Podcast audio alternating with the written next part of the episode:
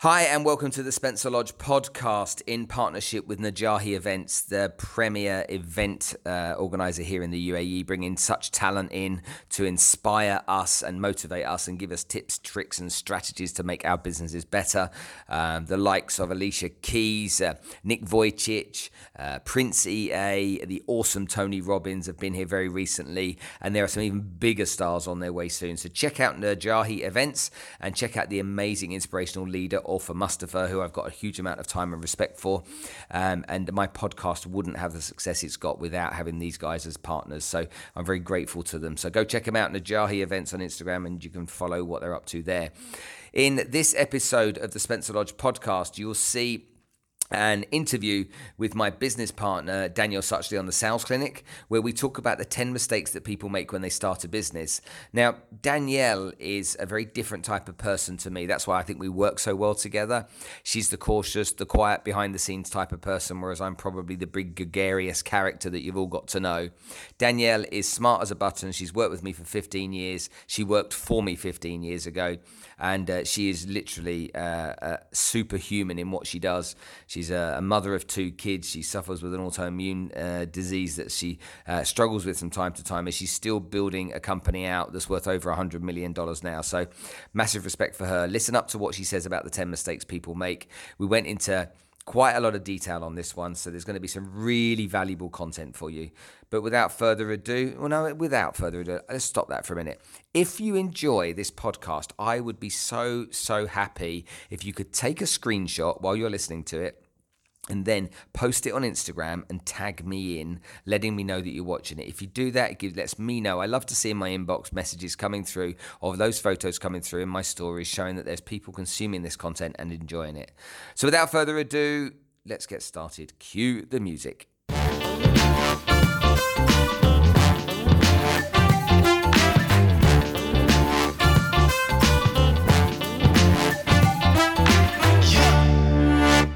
Good evening, everybody. it's Instagram fans first. Okay, hi Instagram, how you doing? I hope you are ready for tonight's show. Hi Facebook, how you doing? So yeah, on Facebook, all you guys out there on Instagram, thanks for coming to join us while I just fiddle with this. Um, this is my wonderful. I'm a magician. This is my wonderful assistant. So, for those of you that don't know Danielle, Danielle is my business partner, and some of you, yeah, some of you might know, but a lot of you won't. And she's kind of behind the scenes and a lot more kind of cautious and considerate and sensible than me. Fair? Very fair. But, fair. okay, um, where some people think I'm the brains, some. I'm not.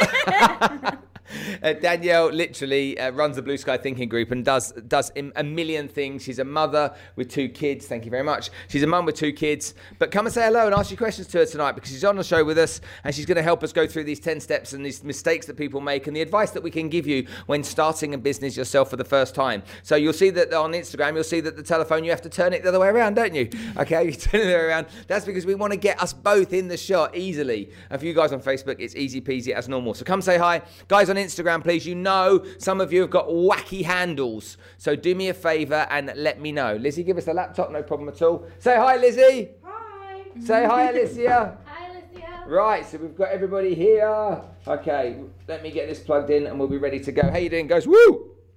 Okay, how you doing, guys? Um, Mark, nice to see you. On. Oh, well, there's loads of you on here tonight. Okay, hold on. Why isn't this standing up?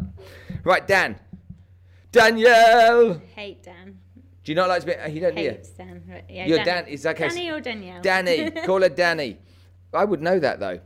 All right, so there's a bunch of you out there. Okay, remember, ask your questions. It's absolutely pointless you being on this show with us and sitting there and literally not getting involved. So I want you to get involved. So the first thing I'm going to say, okay, if you could set your own business up, I want you to respond in the comment section. If you could set your own business up, is that something you would like to do? Can you just type yes or no in the comment section for me, all right? Just say yes or no. If you'd like to, if you could set your own business up, is that something you would like to do? Okay, so just in the comments, type in there and let me know, all right? That's the first thing.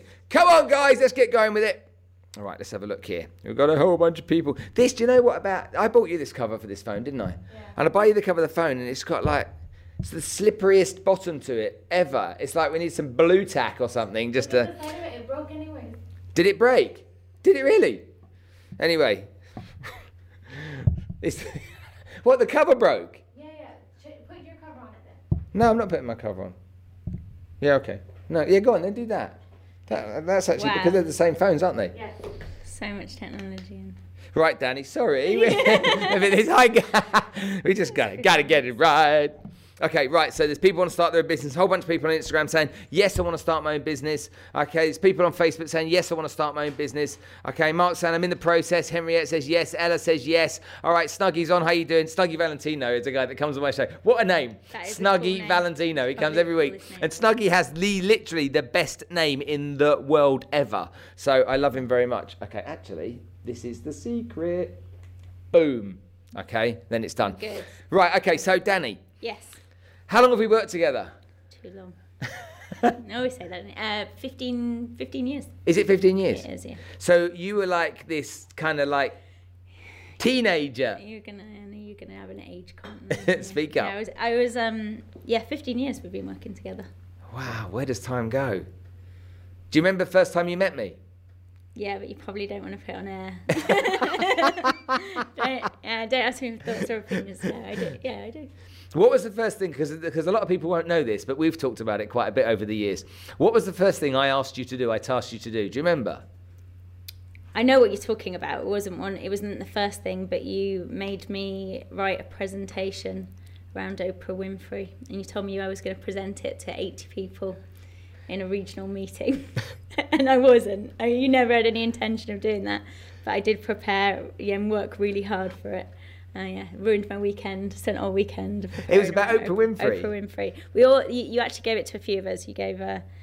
You gave us all a different topic, and you said, right, you've got to, you've got to, yeah, present to a regional meet this in the, this big regional meeting, and then the following quarter, I had to present on the New York Stock Exchange. Oh really. Yeah. Did, yeah. did you enjoy being under pressure? taskmaster? Always was a taskmaster, even back then. Yeah. Did you um did you um enjoy being put under pressure like that though? No, no one No. enjoys being put under pressure I- like that. yeah. People enjoy the other side of it. Okay, so In the moment, you don't.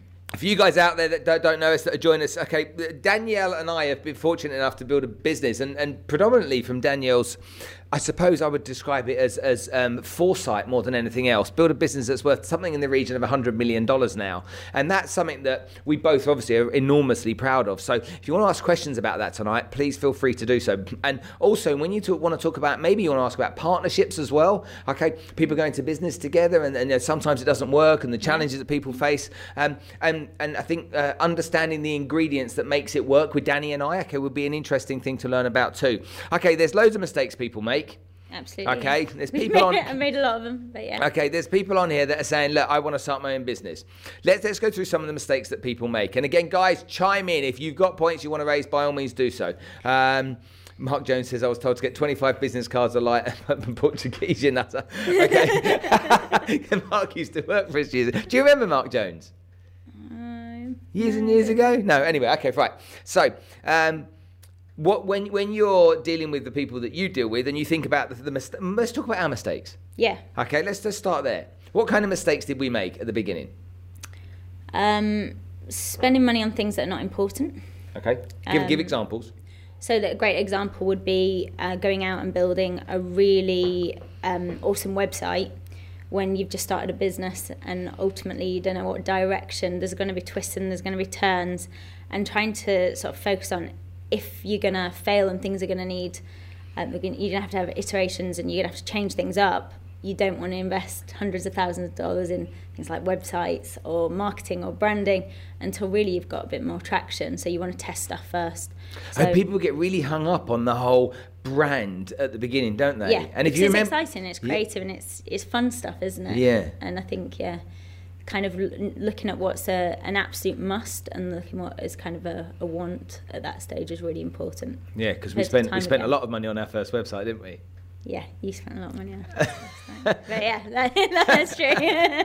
we were the first when people go like, like, we were so brave. I'm gonna- I'm gonna- you remember we chose pink? Do you remember it was like on the first website? It's like, gonna say you chose Nobody's using pink. Let's use pink. That'd be a brilliant idea. That'll stand it. out. So, look, my first point. So when you asked me um, to speak tonight, I really thought about okay, what would where would I start? And I think market research. I think you're so excited, and probably the people you're going to speak to when you're setting up a business.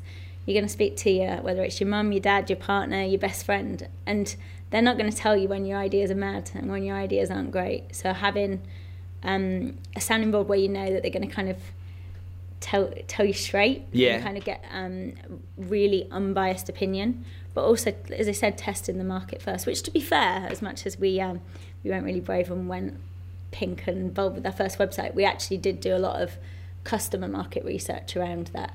I think at the time, financial services maybe just wasn't quite ready for that. Well, if you think about it, if, if we go back, do, do you remember how we thought about how we were going to go to the market differently? Yeah. Okay, and how we thought we had this you know, bulletproof formula that was going to completely dominate because we were sick of the whole cold. You know, there's lots of you will understand cold calling. Okay, so we, we came from an industry where cold calling was rampant. It was paramount. You know, it was, it was every day and everywhere. Okay, those love hearts really mean a lot. So don't forget to press that button. Okay, and if you want to press the share button, I'll love you forever. So mm-hmm. on Facebook right now and on Instagram, share this content. There's other people that could really benefit from it. So we, we started out and it's like right, that cold calling sucks. Right, let's find a solution to cold calling and let's let's not have that. And you know, to me, just blew my mind how we, it was almost like we had a home run. It was like we had the winning numbers to the lottery ticket almost with the solution. Okay, but we could see how valuable it was. But do you remember everybody else couldn't?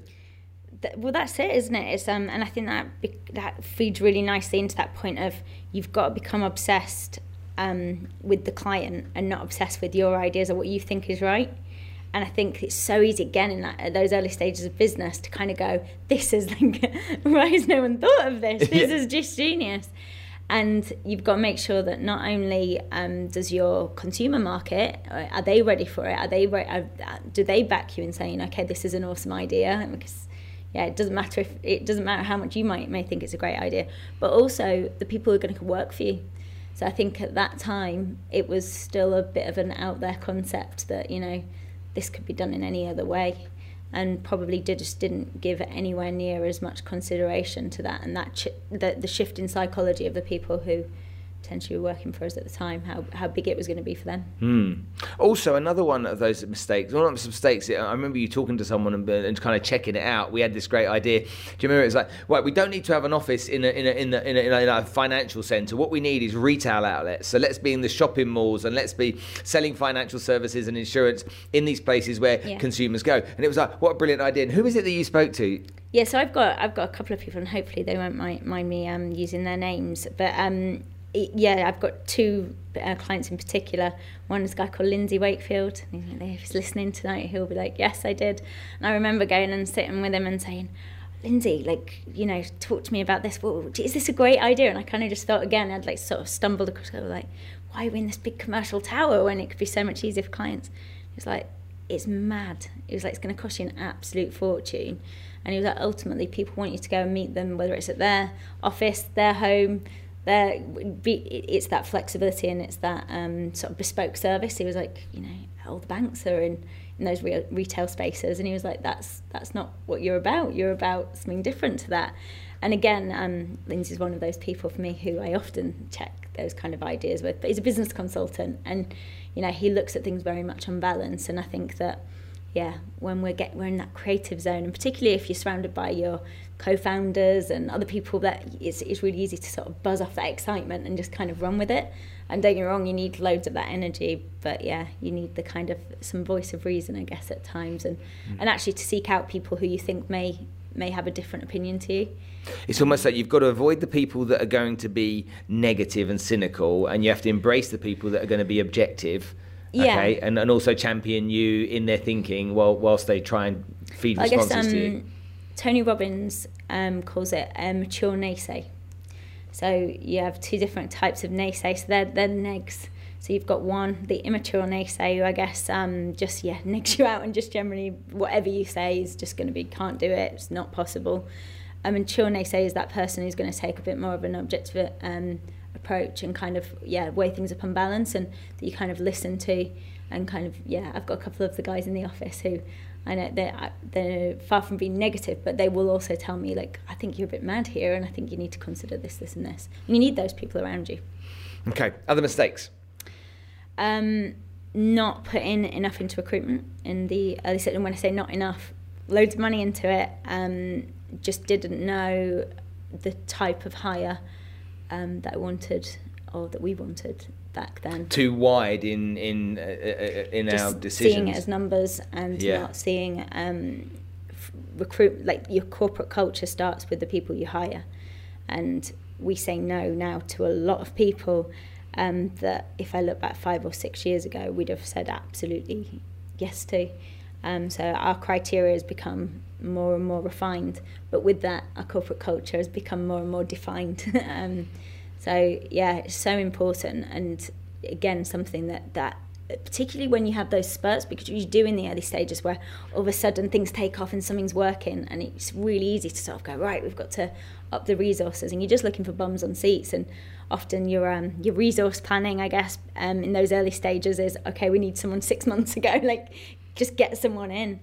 And yeah, I mean, it just the financial impact of that is just yeah, it's insane. A lot of people hearing you talk right now might be thinking, you're way way further down the road in that thought process than I am right now. I'm literally sitting here and I and I, and I want to create this business. And no, I think it's important for everyone to realise where we started. yeah We didn't start with a corporate culture. We didn't start with all these great things that uh, you know after some years we've got and that you've put together. We started literally. Do you remember the office? Yeah. We, we had a, a little office in JLT. It was it was the size of someone's living room. It's and- like playing Tetris, actually getting in and out. Of Yeah, yeah, yeah, yeah, like, you could- yeah, yeah, you could, you know, move. Yeah, you had to, someone had to stay still and someone had to move. That's yeah. right, yeah, you, to, to get in and out because of the chairs. And we literally had this small space, we had this great idea, and we decided that we were going to go for it. And again, it wasn't like that we were sat there really knowing what we were doing. We just were very passionate about it. And, and, and, and luckily, okay, the mistakes didn't break the business. But we've had times where they nearly did, didn't we? Yeah, You know, we we, we had times with decisions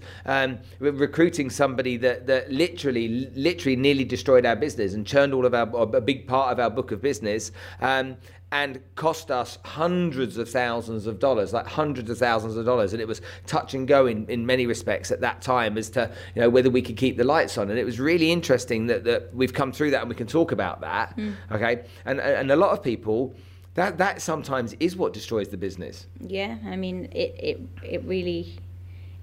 there's so much that you have to keep us like such a close rein on. Um, having financial optics, so understanding, you know, the the finances to such a degree, and I mean, we're we're really fortunate that we've got people with really different skill set of you, know, to you and I actually who are um, so good at doing that. But yeah, monitoring all, all those aspects, those risks. It's there's so many calculated risks that you need to take. so many businesses go bust in the early stages because they haven't haven't really done their homework as much as they should have done. Um, there's some questions coming through here. Let me try and answer them. Um, Nadia says, "I've changed my website ten times because of experts who say my business is down because it needs a lot of work. I paid for the work, but the results are now poor. Now that I've made mistakes, uh, one on paying for the website for a new business, what do you think are the main things a website should uh, have?" that is enough for me to stick with without being trolled by these website specialists. So Nadia, I know, has a cosmetics brand. Okay. Okay, so that's that's her business. So what kind Is, of on, a, is on is online? Everything's done online, or it's um. um, I think I'm not 100 percent sure, but I think I think she sells. I mean, she, the, the the makeup brand is called Ombre. Hmm. Okay, I'm doing a plug for you there, Nadia. How about that? You can pay me. I want an affiliate link. um, and uh, yeah, she, she obviously wants to sell stuff online. So um, again, I've done a, a, few different um, sort of yeah corporate sort of courses, and the, one thing that's really interesting is um, when you actually sit down with these consultants, these business consultants, and they'll say everyone they ever meet is just about to or in the middle of reading their website. And I know that one of the things that they, they kind of tried to hammer home was that your website will be an eight at best, eight out of 10. Um, and actually, if you do okay over a 12 month period, it will be a six. So, yeah, every couple of years you're gonna have to you're gonna have to give it a complete overhaul. I think um, one of the big things for me is it's think something like a website. You've you, you've got to be able to add stuff to it, delete stuff, change a bit of text without stopping and starting.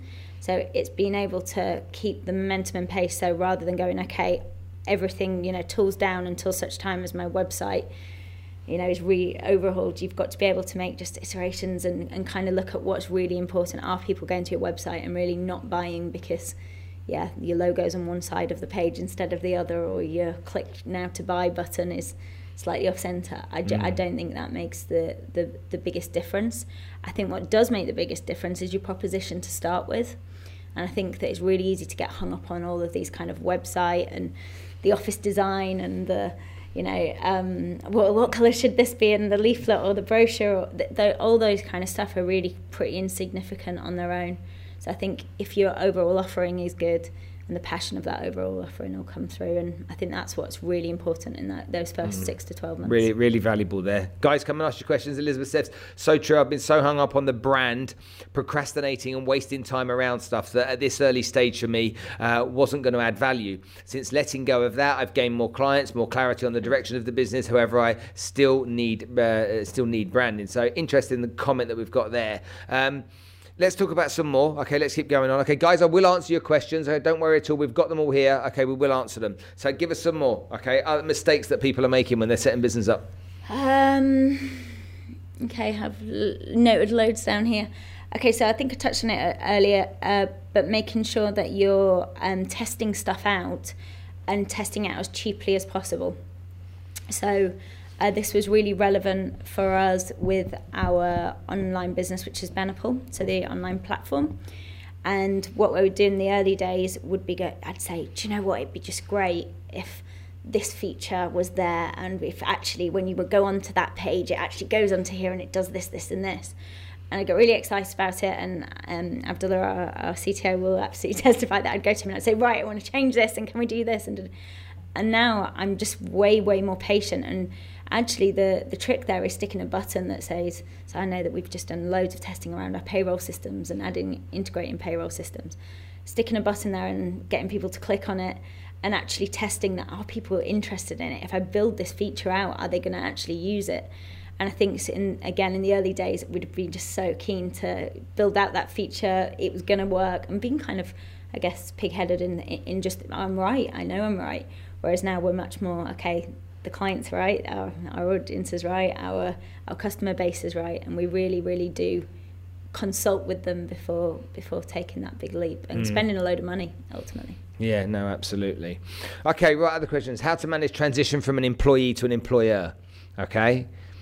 So do you mean it the other way around? Maybe Wanderlust. Okay, how from being employed to being self-employed? How to manage okay. that transition? Because that's that's a tough thing for a lot of people, isn't it? You know, they're, yep. they're, and getting that timing right is is scary. You know, Gary Vaynerchuk will say, right, you've got your side hustle. All right, when your side hustle is making as at least as much money as your main hustle or more money, then that's the time when you make the transition. And I even heard it on his podcast today say exactly that. What do you feel about that? Okay, I'm really bad. I was eight and a half months pregnant, and I like yeah, I was just about to have a baby and decided right in for a penny, in for a pound, and that was that was it. So I'm probably not. Um, I probably didn't have the most strategy. It was it really was sort of passion about it being different and having that that ability to change something that I was so passionate about that that kind of yeah that it fueled the fact that I I'm I made that jump and that that move at that time. Um, so yeah, I'm probably not one for the sensible, rational. Would you say? You, would you would you say decision. would you say that uh, you're an entrepreneur at heart after this journey? Or do you say that there's. It's different, isn't it? Because I think that um, some people would say, oh, you know, that's, that's huge, that's a big risk. and that, But actually, um, by nature, I'm really risk averse. So I'm, I'm definitely in the two of us, I'm the more, I'm the more cautious one. Um, I know that from again, I know he's out next week, fangirl, but yeah, when we did um, the business mastery, the first one with Tony Robbins, I was really surprised because I kind of did think I was an entrepreneur, but I don't live to sell the business, which it was kind of his definition. It was like, you know, if, if someone offers you right price tomorrow and you're out and that's it, um, and you're just all about the exit, and that wasn't what it was about for me. It was about the journey. So probably by by nature, I'm not I'm not just an out and out entrepreneur now. Um, what do you think I am? Don't think about it. can't say it impulsively. yeah, again, we're live, right? now, I think that you'd probably be way more entrepreneurial than me. Yeah, I think naturally you'd be more um, entrepreneurial. I think I'm probably more operator manager, as they, they call mm. it. Okay, fair enough. Right, um, Nadia says my trade license allows me for one more year to sustain my business from home before I have to, by law, have a physical office. How can I make the most of this one more year before I get hit by bigger bills when I have an office? Um, what are the top five things that I should do every month uh, to see those results coming? I think it's just always focusing around sort of activity and the, the, the kind of it's the business development side of the business in that first year. That's what is so incredibly important. Getting those first clients on board, first customers through the door, getting paying customers, make, getting to the point where you're hitting that break even. And so that's all about um, business development and whether that's um, getting right your online distribution, whether that's spending loads of time networking, whether that's um, making sure that you've got your direct sales force are, kind of are, are out in force. It's almost it's almost like getting approach. to the end of a year and knowing that there's enough people that have bought your product so that they they can demonstrate to you that there is enough there is yeah. enough demand for that type of stuff in the marketplace, regardless of what you're doing. Yeah. Um, and so you know you now it's almost like I've tested the demand. Mm. People are buying it. I'm bringing revenue through the door, so I know that I can make money. Okay. And in that first year, if you can't get those two things established, then yeah. And the reality is that like no matter how good you are in terms of process operations, that when you onboard your first clients, customers, whatever it may be, you'll realize that you hadn't got all the kinks worked out. And so that going through that process and being able to, yeah, um, yeah, iron out those kinks is so so so important while you're still in that space. Um, I guess as you go from kind of a toddler business, they always they kind of describe it as you go from having an infant of a business, so a baby that doesn't move anywhere, it can't really cause too much trouble, to a toddler that's kind of running around all over the place, and kind of yeah, making sure that you've transitioned while you're still at quite a low cost base um, from that infant to that toddler, it'd be something that I'd advise any business to do. One of the one of the biggest mistakes I think that that we made with our business in the early days is that we spent money on stuff that we didn't need to spend money on. Yeah. Okay, there was a lot of money that was spent in areas that we thought were great, and we and we just we just didn't need to spend that money. And um, yeah, and every every time that money was spent, it was like a really valuable lesson. It was it, it didn't it wasn't nice, was it? it was like spend the money and yeah. it didn't work. Okay, um, Shazad says this woman is not very precise, which makes this very difficult. Is what she is saying and what she wants to say. Wait, what, what, in What's regards that? to what question? Uh, if Sorry. you want more answers, Shazad, then please ask a specific question, question, in decent English, and we'll give you that. Nadia says, and because my brand is in cosmetics, what are the top five things I can do besides tutorials to give the value to my answers? Okay, let's come back to that. We've got other questions coming through here as well. We've got to deal with those, Nadia, and we'll come back to that and try and help you out a bit more. Um, and let's keep scrolling through here. And uh, guys, don't forget to ask your questions. Right, give me another one. Give me another of these mistakes. I want to make sure that we get through these and we give people these clear mistakes that people are making. Uh, growing too quickly, and so therefore, from a management perspective, so making people managers um, without them being managers. Ah, promoting people into managerial roles without them actually having the skills oh my god that in nearly Careful. every company in nearly every company that, that, that I, I work with nowadays nearly every company that is a yeah. massive problem people get promoted into positions they're not qualified to do it they've not been trained to do it yet they're expected to deliver a result around it mm-hmm. yeah can you are we just thinking so it's just investing t- look it's um I think that particularly in in sales companies there's just a and, and I I can still see the the debate today. Naturally, people who do really well in sales get promoted to be sales managers, and quite unnaturally, um, that doesn't usually fit their skill set. um, and so we see that all of the time. We were really, really guilty of it. And again, a lot of that is lack of succession planning. So if you've got top um, salespeople, top writers, top billers, and just not having anywhere for them to progress without them becoming a manager of people, which again um, might not necessarily be the right thing for them. So, succession plan and investment into the training and development of your management team, yeah, I can't stress how important that would be. Mm. I'm as you're, as you're talking to me, all that's happening is I'm thinking about those people that because we made that mistake as well ourselves. That that was a problem that we had as a business, and so when you have that problem and you face it and you realize you kind of learn it, it's yeah, like you see it so easily in everybody else thereafter, but before then you don't so much. Okay, um, more questions coming in here. Right, I've got some questions that have been emailed to us, so I want to try to get through these as quick as I can.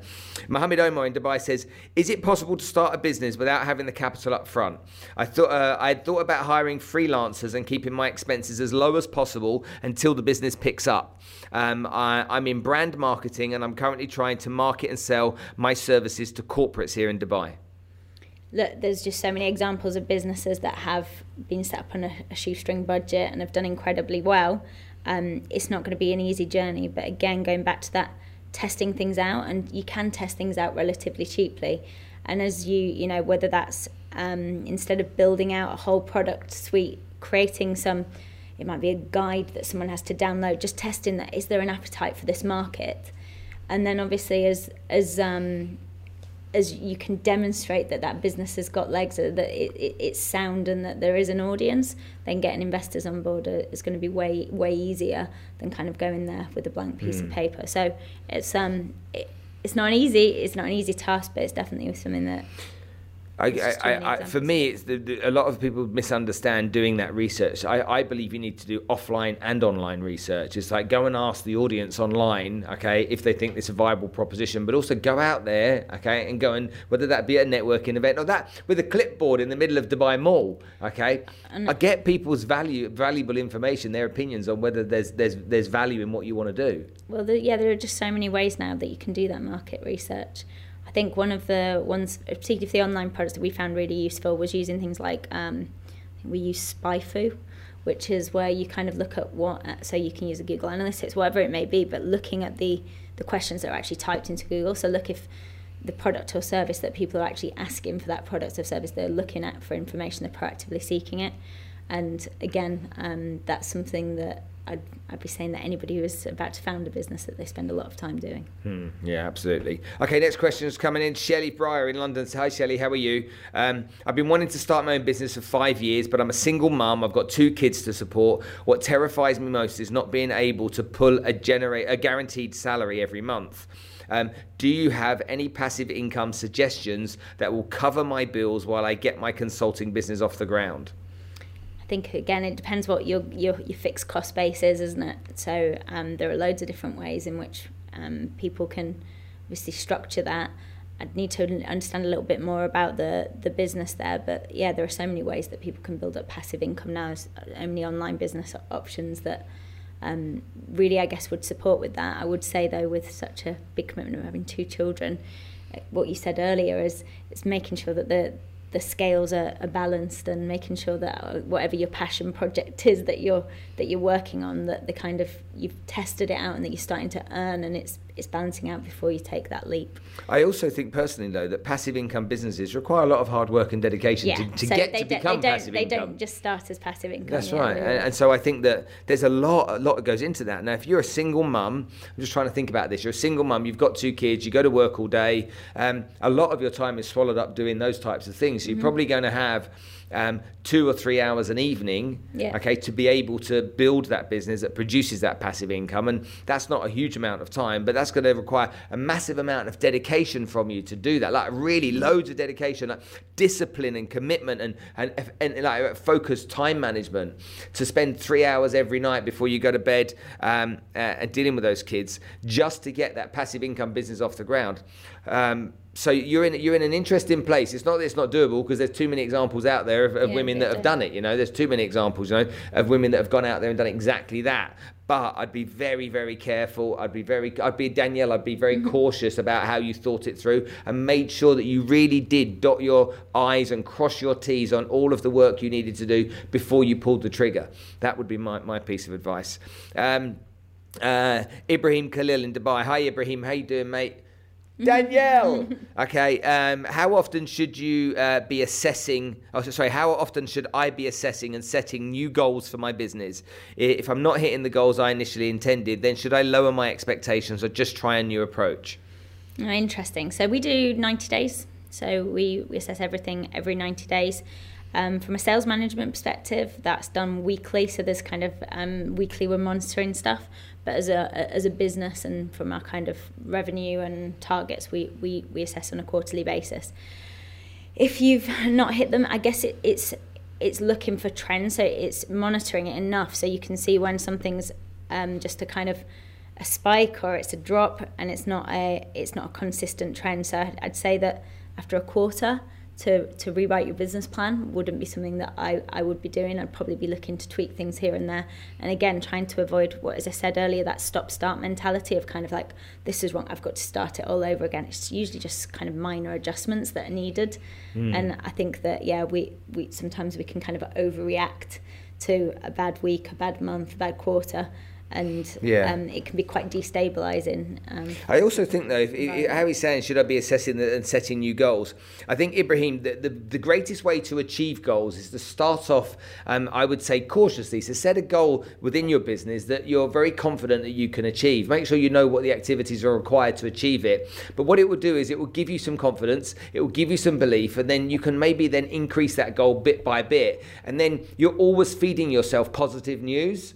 And by feeding yourself positive news, then you don't have to re- necessarily reassess what the goal has to be and start again. You're just like increasing it bit by bit. And if you've done 10, then guess what? You can do 11 next quarter if we take 90 days. Yeah. If you do 11 next quarter, guess what? The quarter after you can do 12. Because when you know you can do 11, 12 is not a big step. So really think about that and make sure you don't give yourself overwhelming goals to try and achieve within the business and then become disillusioned and then have to reassess it all. Um, Miles McCallie in Scotland. Hi, Miles. How you doing, mate? This is Danielle. Um, how much money would you advise saving before starting your own company? I was thinking of starting a real estate business of all things, um, and i have currently saved up to three months' worth of income. Is that enough? Um, I'll answer that question for you, and then Danielle can finish it. No. I'd say that um, for most people, if you kind of you you're diving in there and that's going to be the full time, I'd, I'd, say 12 months income um, as a minimum, really. Um, that would be my advice. Okay, there you go. That's straight as it is. Straight as it is. Um, Ahmad Abadi in Abu Dhabi. Hey, mate, how are you? Um, I've been wanting to start my own digital agency for years, but I'm terrible at sales. I just don't know how to ask for business. How do I go about finding prospective clients and then getting them to sign retainers with me? The market's incredibly competitive at the moment uh, that it seems impossible to make it as a newbie in the industry. Wow, okay. okay, a lot of this is yours. I think that. Um, that last part of that question, it, it's such a competitive market. If it's a competitive market, you really need to understand what it is that you're doing differently. Um, there are so many businesses that are born um, just out of being a carbon copy of a previous business with a different badge and a different logo. And yeah, people are going to find it tough. So if you are going to enter a space that's overcrowded, um, I'd suggest reading a book called Blue Ocean Strategy. Um, yeah. It's one. It's one of my my favorite favorite books. But um, I think yeah, you you should really really think. Just just just the question itself would lead you to say. Okay, so my feeling on this is if you if you're I don't know, real estate's a really competitive market here in the UAE as an example. I know the digital space is getting really competitive, but as I look more and more into the real estate industry, I see that actually there's a load of companies in the real estate industry that just don't do very well because they're not working very hard. Mm-hmm. And the, the, a lot of the time, there's lots of companies out there that aren't doing anything differently. They're just outworking their competition. Yeah and so they have a better work ethic, a, a better focus. They're they're they're you know they're not just putting the hours in; they're putting the legwork in as well. So I would I would ask you really to understand what you mean by competitive industry because yeah. I'm, I'm sure that sometimes if you actually analyze all of your competition it isn't necessarily that there's lots of competition out there really there might be lots of one man bands lots of freelancers in your space that doesn't mean they're getting the business remember most people in most business spaces are doing just enough most businesses aren't really succeeding. They're on the edge. Loads of companies manage uh, cash flow issues every single month. So, getting success in the industry that you're in, okay, isn't maybe as difficult as you think it is based around the competition. As Danny said, it's about understanding what your proposition is. Um, and if you don't know how to sell, then you need to learn. It's like a skill. You know, if you want to do the legal work for your company, then you'd need to understand law. You know, Danny and I use lawyers because we're not lawyers okay but we focus okay and, and understand what we're good at and when we don't we go out and learn i remember a time when you were learning to blooming code and uh, we, we had this these guys with a piece of software that we had and um, And Speaking Danny's. Danny's like, I don't understand what they're saying. I'm like, well, they're speaking English. She says they're not. and I'm like, yeah, but they are. She says, yeah, they're, they're speaking code. And I, and I said, I don't know how to deal with that, Danny. I don't speak code. She said, but I'm going to have to go and learn to speak code. I'm going to have to un- was. understand. Was it Gherkin? Gherkin. That was the code she had to learn. And so, Code. yeah, okay. yeah, that, was- that was the, co- that was the I program. love how I love how techy you are. I think on that though, it's really, really, really interesting. Shut up, you're my show. I think it's really interesting to say though, and as well in the competitive space, do the do the end users, do the clients think it's competitive?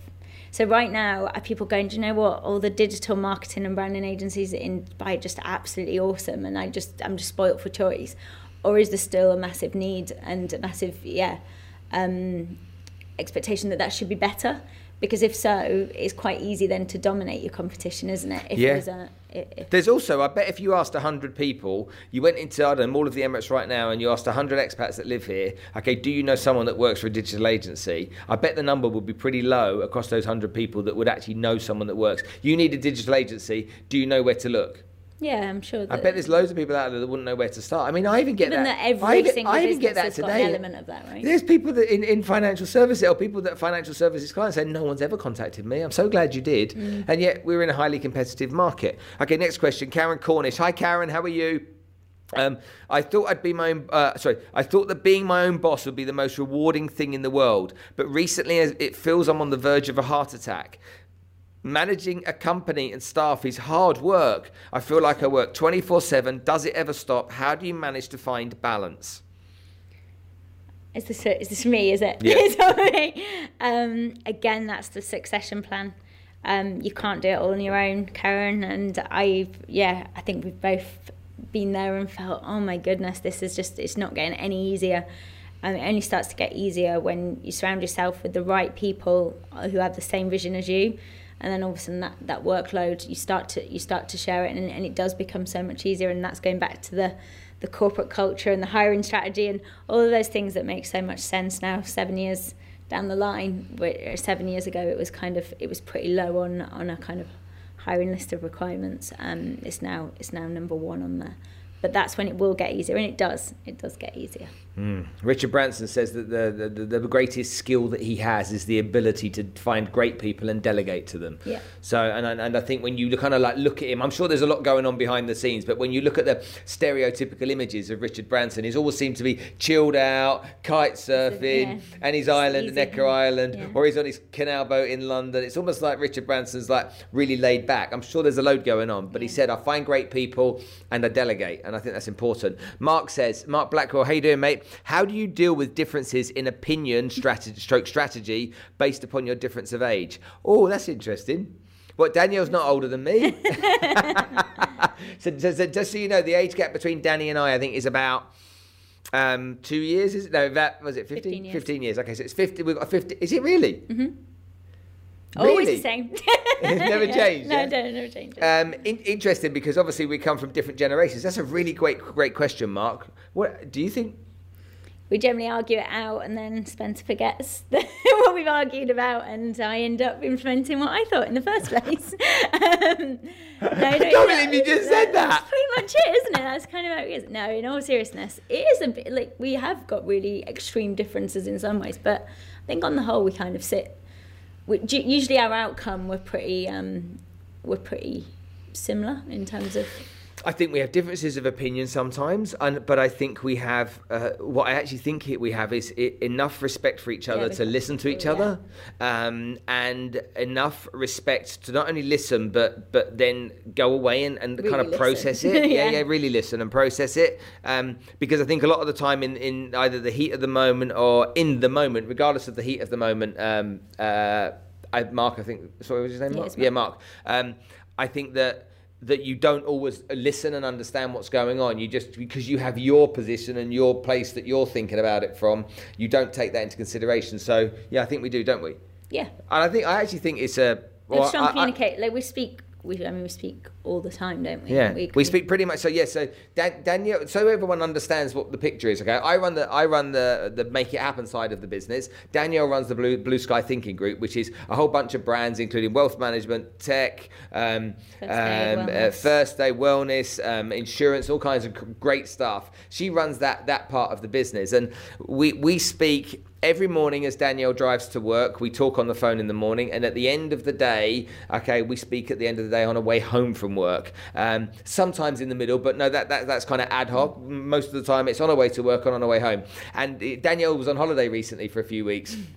it was like nobody's calling me in the morning, but um, yeah, and, and, and you know, and what we do is we, we, choose stuff over and stuff. Some stuff she talks about, it's just it's not very significant to me. Sometimes it's just like, okay, fine, do whatever you want to do. And sometimes I'm like, whoa, hold on a minute, that's quite a, that's quite important. And it might not actually be that significant to Danny, but it really mm. is to me in the moment. Um, so yeah, that's pretty much how we deal with it, Mark. Hopefully that answers that question for you. Um, how to manage the I say Ahmad says, um, how do you manage your finances? Okay, if you have half the capital, what you're planning for. So if you've got half as much money as you need, okay, to start your business, how do you manage your finances? I mean, that's that's some tough decision making there needed. So there's going to be a lot of uh, wants um, having to be crossed off that list, and really, really bringing it back down to the to the wireframe.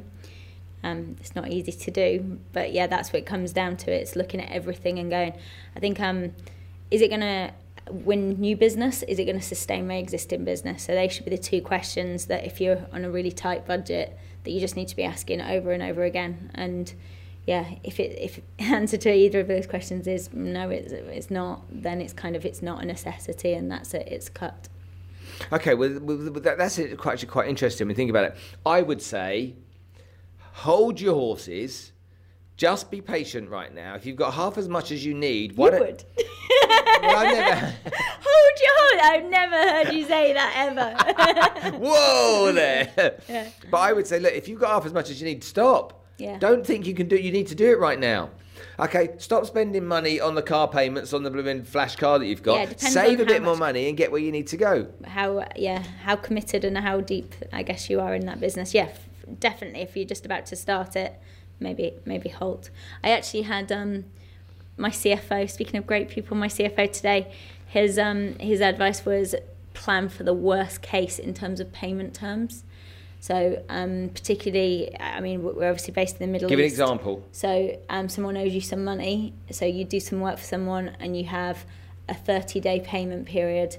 That could go to 90 days, 60 days. So, from a cash flow perspective, uh-huh. kind of plan for very worst case scenario. I believe the example he was giving me today was with VAT. So it was um, when we planned for VAT, the VAT reimbursements ended up being three times longer than any anyone had been told. But it was like that could have really you could have put a business under. Yeah. So really worst case scenario, and um, mid, the Middle East is terrible for it in terms of people yeah, late people payments payment, and yeah. stolen payments and yeah. Yeah, you have to be really careful um, about that. Nadia says, "What were the what what were those key elements that made you realise Raj's expertise was mm-hmm. ideal to help your social media grow? Because I've seen a massive growth in your business, and you are by far the most committed committed individual I've known." Well, oh, Nadia, thank nice. you very much. That's really kind of you to say so. Um, what Raj did is he put some context around my content. That's what he did. He started to control my content. Raj isn't a guy that grows audiences, so, so you know, he's not a social media manager. He's a content creator. So he will say, "This is the type of content I think you need to create." we then create that and then we have the social media aspect of, of promoting or, or uh, increasing the audience that see and engage with that. But um, he knows more than me and it's a case of, of not being pig-headed and not being a know-it-all and just saying if someone knows more than me guess what? I'm going to listen. And in that case i did and raj has been a great asset to us and we all love him. Everyone seems yeah. to love raj. He's such a such a nice guy and he, he really does uh, uh, he really does um, make a big difference. He's a really positive character. Okay which business is sustainable to do for the next five years, service oriented or products. As you know, the current market is huge and changing towards betterment, particularly as per your experience, growth is seen uh, throughout the last couple of years.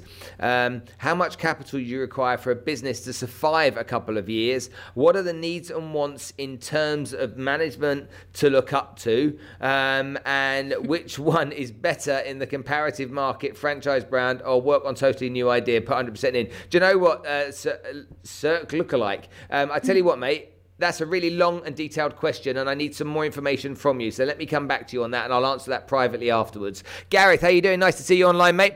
In your opinion, how important is culture, and how much emphasis would you place on creating the right culture? So much. Oh, Gareth, you've asked you've Danielle's favourite question ever. Okay, it Go is, for it. It's so important. Um, it, just is a battle. So if you haven't got the right corporate culture if there are people, if when you walk into the office that you don't enjoy spending time with, you not on the same page as a, as a leader of that business, it's just, yeah, it's horrible. And I think it was Karen who said earlier how lonely it can be at the best of times. And so that corporate culture is, is, is what makes this also worthwhile and yeah fulfilling and and to enjoy the journey of it. And being around people who who feel the same as you do and my, my test is kind of could you walk into your office and sort of say anyone in this office is going to deal with whether that's your parents your mum your sister your biggest client could you do that? And i think if you can say yes that that's when you know that you you've got it right. Definitely. Good good question, Gareth. Guys, just a quick question for you while you're on here. If Danielle and I were to do a Q&A for you, a live Q&A where we came and we met you at a venue, we had some tea and coffee and you could come and ask your questions over a couple of hours and learn about how you could improve your business. Is that something that you would find valuable? Is that something that would benefit you? If it is, I can organize it, but I need to know. So just type in yes if it would be and no if it would not be, be okay? So a Q&A with Danielle and I where we sit and answer your questions questions and help you with your businesses. Let us know. This okay. is called an assumptive close, right? if this is going to be valuable, that, that, was your invite. That was your cue. Yeah. Okay. So let us know. Just type in there. Let us know if it, if it would be of benefit to you. Okay. Because I'd, I'd like to know. All right. Genuinely, don't sit in the background uh, because I'll, I'll, I'll say Nadia says I'll buy you the coffee. Great. okay. Let me know if there's enough of you here that say yes. Then it might be something that we can arrange for you, and we'll just sure. sit. Honestly, you you happy to do that? Yeah? Yes. Okay. We'll sit there and we'll we'll literally just take questions from you. You bring your, your your business problems to us. You bring your challenges to us, and we'll work out the best strategy so that you can execute them far more effectively. Remember, Danielle has been able to take um, the group of companies that we've got, and I, and, and I need you to understand this because a lot of people will belittle it, okay? But quite simply, okay, Danielle's taken a business that we had that was growing, okay? She took over that part of the business from me. That business is worth almost a $100 million, all right? This is no, you know, corner shop type business. It started very, very small, almost nothing, and it became what it is today. What we, six years in? Seven seven years in okay? And when we exit this business when eventually that happens there's going to be a lot of people that work for the company okay that have got equity in the business that are going to be leaving with a big big paycheck when they go. And so there's something that danny um know is very proud of too so a load of people saying yes yes yes okay you want okay fine if that's the case and you want to i'll get some instagram posts done instagram stories done and i'll invite you to a q&a with us you know maybe in three or four weeks time okay but don't make excuses all right don't say you're going to be there and you want to come and it's valuable and make excuses and not turn up, okay? To me, that's just a pain in the bum for me. So if we do it, okay, I'll make sure that we come along, but you've got to make sure you're there as well. Okay, one or two last questions before we finish. Um, Peter Sage, hi Peter, how are you? Do you have a mentor or coach, Spencer? How important is a career coach for someone in the sales and business world that's thinking of starting their own business? I've heard that it helps with focus and staying accountable. Um, I don't at the moment, Peter, have a coach. I do. Um, Dan- Danielle has a coach. I don't have a coach at the moment. I've had coaches. Um, and you know, I, have got a bit of an issue around the whole world of coaching because um, I believe that if you haven't gone out there and done it yourself, you shouldn't be teaching it, and that's the that's the position that I come from. I know that Danielle has a slightly different perspective on it, but for me, um, maybe that's something to do with my ego. I don't know. Maybe, maybe, there's something in there that says that I need to be. I need, you know, what Tony Robbins has coached Danielle and I. Right, we've been to his events and we've had his coaching, and and Tony is up there as far as I'm concerned. And because he's up there, okay, he's able to share and and and, and advise. Okay, um, in a way that I want to sit and listen to what he's got to say, and with Danielle, uh, implement his his knowledge. Um, other people out there, I'm sometimes a little bit more skeptical of. Okay, Aunt, nice to see you on. Um, we're not coming to Marbella. Um, Ken, how you doing, mate? Nice to see you. So, if if that um, if having a coach is the right thing, then I think then finding the exact right coach for you that can do what you want it to do is more important. Um, and I just don't know anybody in the town right now because I'm a face to face guy. I don't want an online coaching session. I don't want a telephone coaching session. I want to sit with someone with a notepad. Okay. And in fact, I'd probably want to sit with Danny as well and that coach Um, I need that. And so I'm not sure who's out there right now that, that potentially could help me. For sales, I think you need to learn the skills. Once you've learned the skills, I think you need to go and practice the skills, apply them to your business, get it all wrong, that's okay. And then remember that you keep learning. And then what you actually want to do is be clear and defined on your goals and, and, and just commit to it. You know, if you're going to learn a process, commit to it. There'll be people that poo poo it, there'll be people that argue with it. You know, just don't, okay? For example, on my university, there's a process, there's steps. Follow the steps. Ignore what everyone else is saying and say, follow the steps. And you'll find that if you keep doing it repeatedly, then it'll work for you uh, and you won't necessarily need a coach. What you need is a great manager, maybe, if you're in sales, a guy that helps inspire you and motivate you. And then that process would, I think, be more effective. Make sense? Yeah. Okay, um, last question from uh, Leica in Germany. What's the one thing you wish you had known prior to starting the business? That's very difficult. How to rob banks. um, go on, you've got you you you take the lead on one. Um, the one thing I wish I'd have known. Um, start with an exit strategy. Yeah, start with an exit strategy. Um, someone, this is this is me being really honest. Nobody would have heard this online. Somebody said once to me in a meeting with Danielle, Spencer, the way that you invest in this business is like um, a very rich kid who's just inherited a fortune from a dead relative. And when he said it, it really resonated with me. It kind of sat there, and I'm like, whoa, hold on a minute.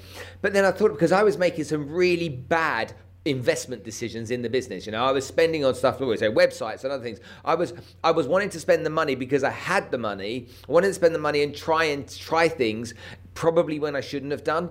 So maybe I would have saved myself and and this is as bad as it might be. I probably would have saved myself two or three million pounds, three or four million dollars, okay, that I spent that I probably didn't need to spend, all because I was a I wasn't patient. I was gung ho. Um, it was like, yeah, let's do it. And Danielle was at the stage uh, where, she, because she'd been, uh, Danielle had worked for me before, and so she hadn't grown the the confidence to be able to say no.